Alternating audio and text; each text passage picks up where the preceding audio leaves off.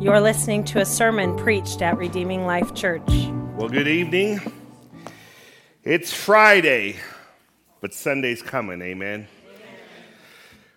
As Pastor Brian mentioned earlier, tonight we're going to be looking at Luke chapter 23. So if you have your Bibles with you, I'd like to invite you to go ahead and make your way there if you're not already holding on to that page. Luke 23, starting in the 32nd verse. If you're using one of those red Pew Bibles nearby, we're going to be on page 938. Throughout our service tonight, we have been reading about the final moments leading up to Christ's death. And now we're going to pick up the story in Luke 23. Luke 23, starting in the 32nd verse. It says, Two others, criminals, were also led away to be executed with him. When they arrived at the place called the skull, they crucified him there, along with the criminals, one on the right and one on the left. Then Jesus said, Father, forgive them, because they do not know what they are doing. And they divided his clothes and cast lots. The people stood watching, and even the leaders were scoffing. He saved others. Let him save himself, if this is God's Messiah, the chosen one. The soldiers also mocked him. They came offering him sour wine and said, If you are the king of the Jews, save yourself. An inscription was above him This is the king of the Jews. Then one of the criminals hanging there began to yell insults at him Aren't you the Messiah? Save yourself and us. But the other answered, rebuking him, Don't you even fear God, since you are undergoing the same punishment? We are punished justly because we're getting back what we deserve for the things we did. But this man has done nothing wrong. Then he said, Jesus, remember me when you come into your kingdom. And he said to him, Truly I tell you, today you will be with me in paradise. This is the word of the Lord. Let's pray this evening. Dear Lord, thank you so much that we have this opportunity to gather together to remember the sacrifice that you made on the cross. Lord, I, I pray that this Good Friday we would leave changed, Lord, because of your word and because of what you've done for each and every one of us. I pray this evening you would open our minds and ears to hear from your word. Lord, use me to proclaim your word in the gospel this evening. May we remember the sacrifice that you made, not just on Good Friday, but throughout the year. Lord, it is in your name we pray. Amen.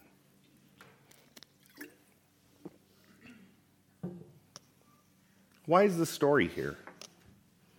Well, why is this story here?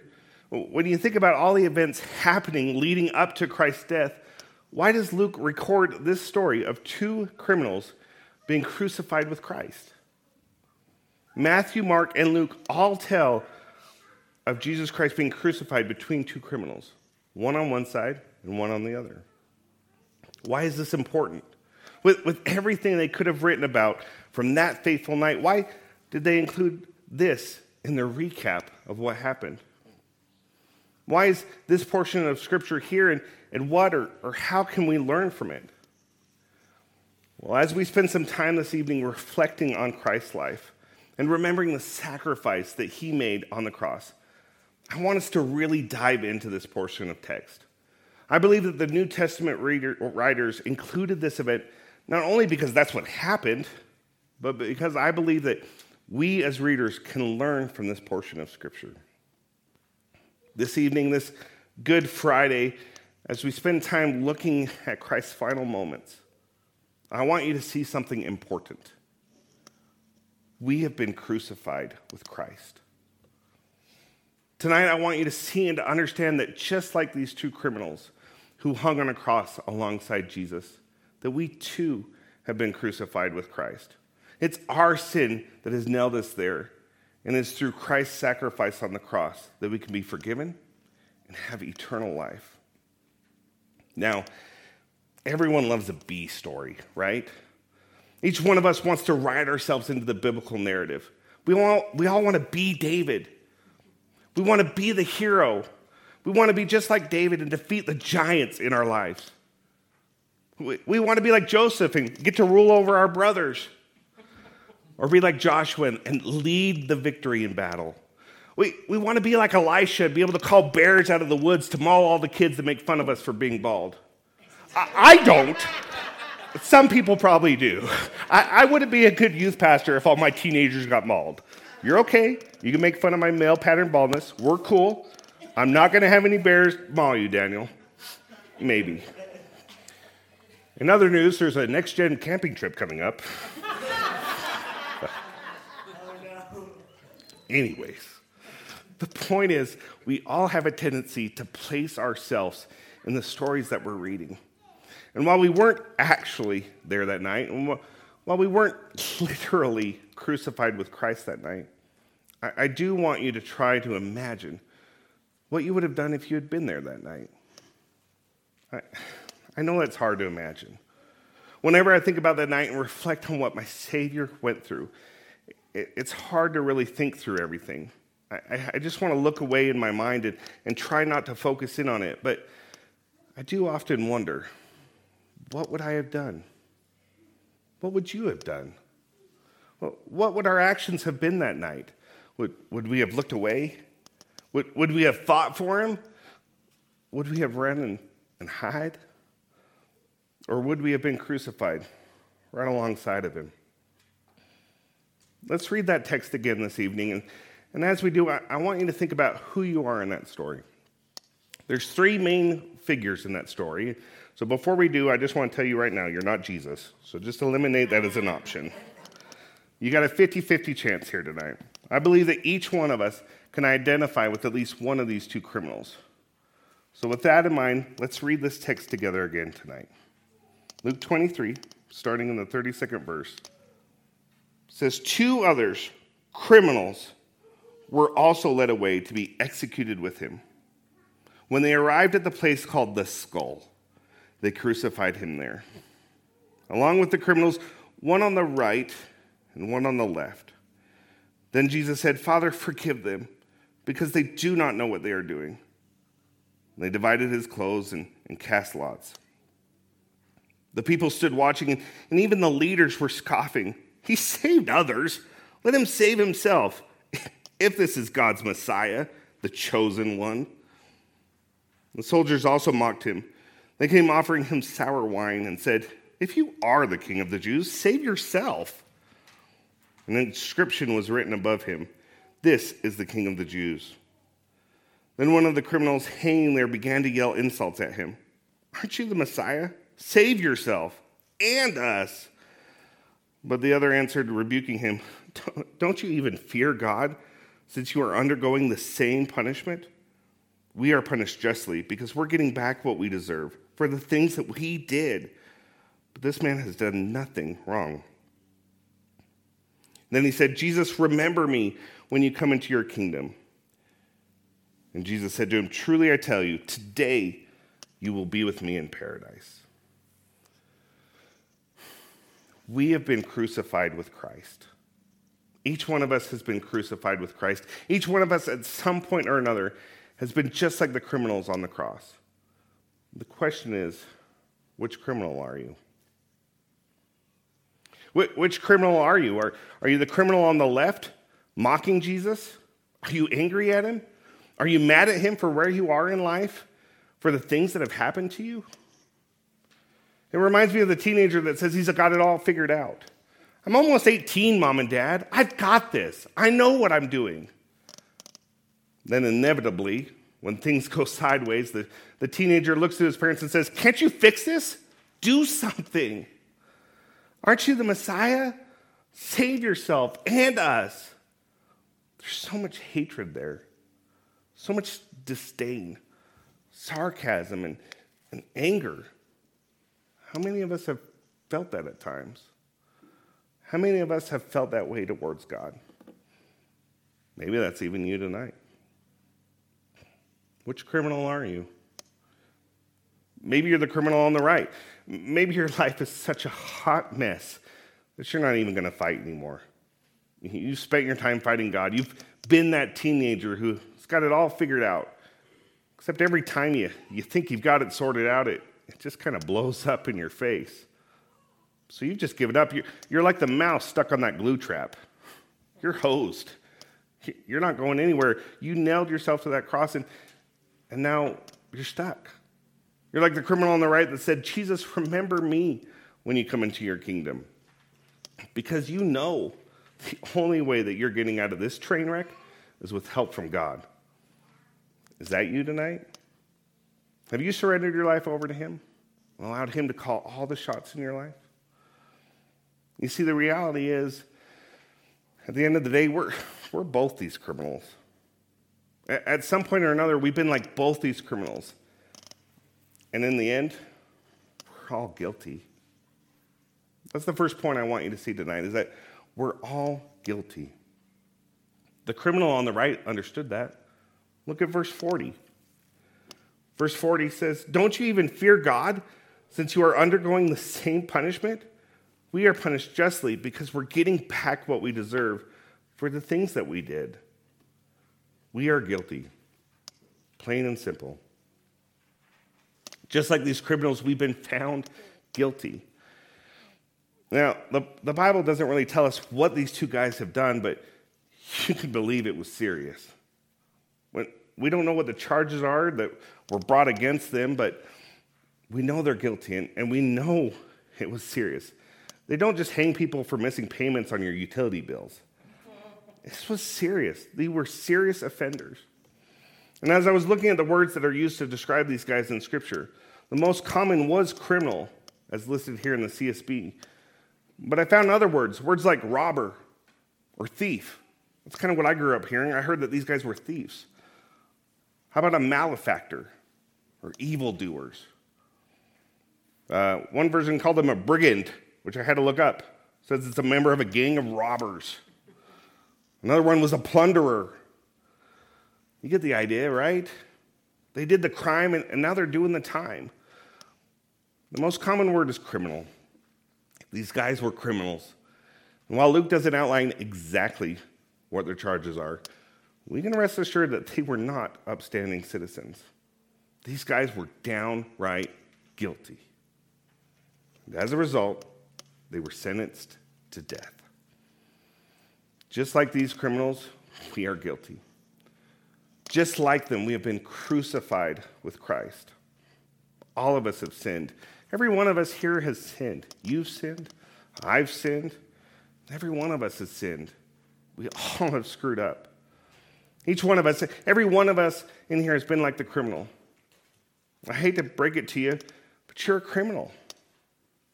I'm a criminal. We're, we're all criminals because each one of us is guilty. And the crime, my friends, it's serious. I'm here to tell you that each one of us has committed high treason against the king. Every one of us is guilty of treason. At some point or another, we've all said, I don't need you. Each one of us has said things like, I can do it better, or I want to do it my way. Each one of us has been like that spoiled teenager that says, I don't care about you.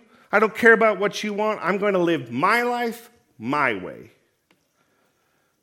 None of us want to submit to an authority other than our own. We tell ourselves that we are the ultimate authority in our lives. As a result, each one of us is guilty of treason. Each one of us is guilty, and the sentence for each of us is death. All of us have sinned against our Creator and our God. Every one of us has said, I don't need you, and I don't want you. We've all done that with the very breath that He so freely gives us. We've all spit in His face. We've all mocked Him. We've all belittled Him. And we've all hurt Him. Each one of us is guilty. Every one of us has been crucified with Christ, and it is our sin that has nailed us to the cross beside Him. Each one of us deserves death. Each one of us deserves to be crucified with Christ. Not only has our sin put us there, but our sin has placed him there as well. It is our sin that has nailed the Savior to the cross. And the only difference is where we are guilty, he is innocent. Where we are entirely to blame, he is completely blameless. And yet, there he is, nailed to a cross. Look at verse 41 again. It says, We are punished justly because we're getting back what we deserve for the things that we did. But this man has done nothing wrong. That's the second point I want you to see. We are guilty, but Christ is innocent. Christ is innocent. But wait, you're thinking, that doesn't make sense. If, if Christ is innocent, then, then why was he crucified? Why did Pilate sentence him to die? If he's innocent, what did he, why did he have to die? At the start of our service, Pastor Brian read Luke 23 13, where we saw that Pilate was ready to let him go. So, why was he crucified? Why did the people want him crucified? Well, as far as the people were concerned, he wasn't innocent. In their eyes, Jesus was the only, he was the one who was committing high treason. After all, Jesus went around saying that he was the king. How could he be the king if Caesar was the king? You can't have two kings. The Bible says you cannot serve two masters. If Jesus is king, then that means Caesar is not king. That's why they hung a sign above his head that read, This is the king of the Jews. They were mocking him, they were belittling him, they were hurling insults at him. They didn't believe he was the king any more than many of us do today. They didn't want him, they didn't need him, and they didn't believe him. Sound familiar? As far as they were concerned, he was committing treason for even suggesting that he was the king. Ironically, Pilate and everyone else was committing treason by executing him. Unfortunately, we too have committed treason because we crucified him as well. However, despite everything that we've done, despite the fact that we deserve to die, and Christ does not, there is hope. Scripture tells us that yet while we were still enemies, Christ died for us. Romans 5, 6 through 10 states, For while we were still helpless, at the right time, Christ died for the ungodly. For rarely will someone die for a just person, though for a good person, perhaps someone might even dare to die. But God proves his own love for us in that while we were still sinners, Christ died for us. How much more then, since we have now been justified by his blood, will we be saved through him from wrath? For if while we were enemies, we were reconciled to God through the death of his Son, then how much more, having been reconciled, will we be saved by his life? At the end of the day, we're all guilty. When it's all said and done, we are criminals. We have all been like the criminal on the left. We've mocked, we've scoffed, and we've yelled at Jesus over our own sin. But if you're sitting here tonight and you're a Christian, then there's good news. Even though you've been found guilty, even though your sin has nailed you to a cross, just like the criminal on the right, you have been forgiven. Praise God. Now, if you're sitting here tonight and you're not a Christian, if you haven't surrendered your life over to Christ, you can do that right now. Everything can change right now.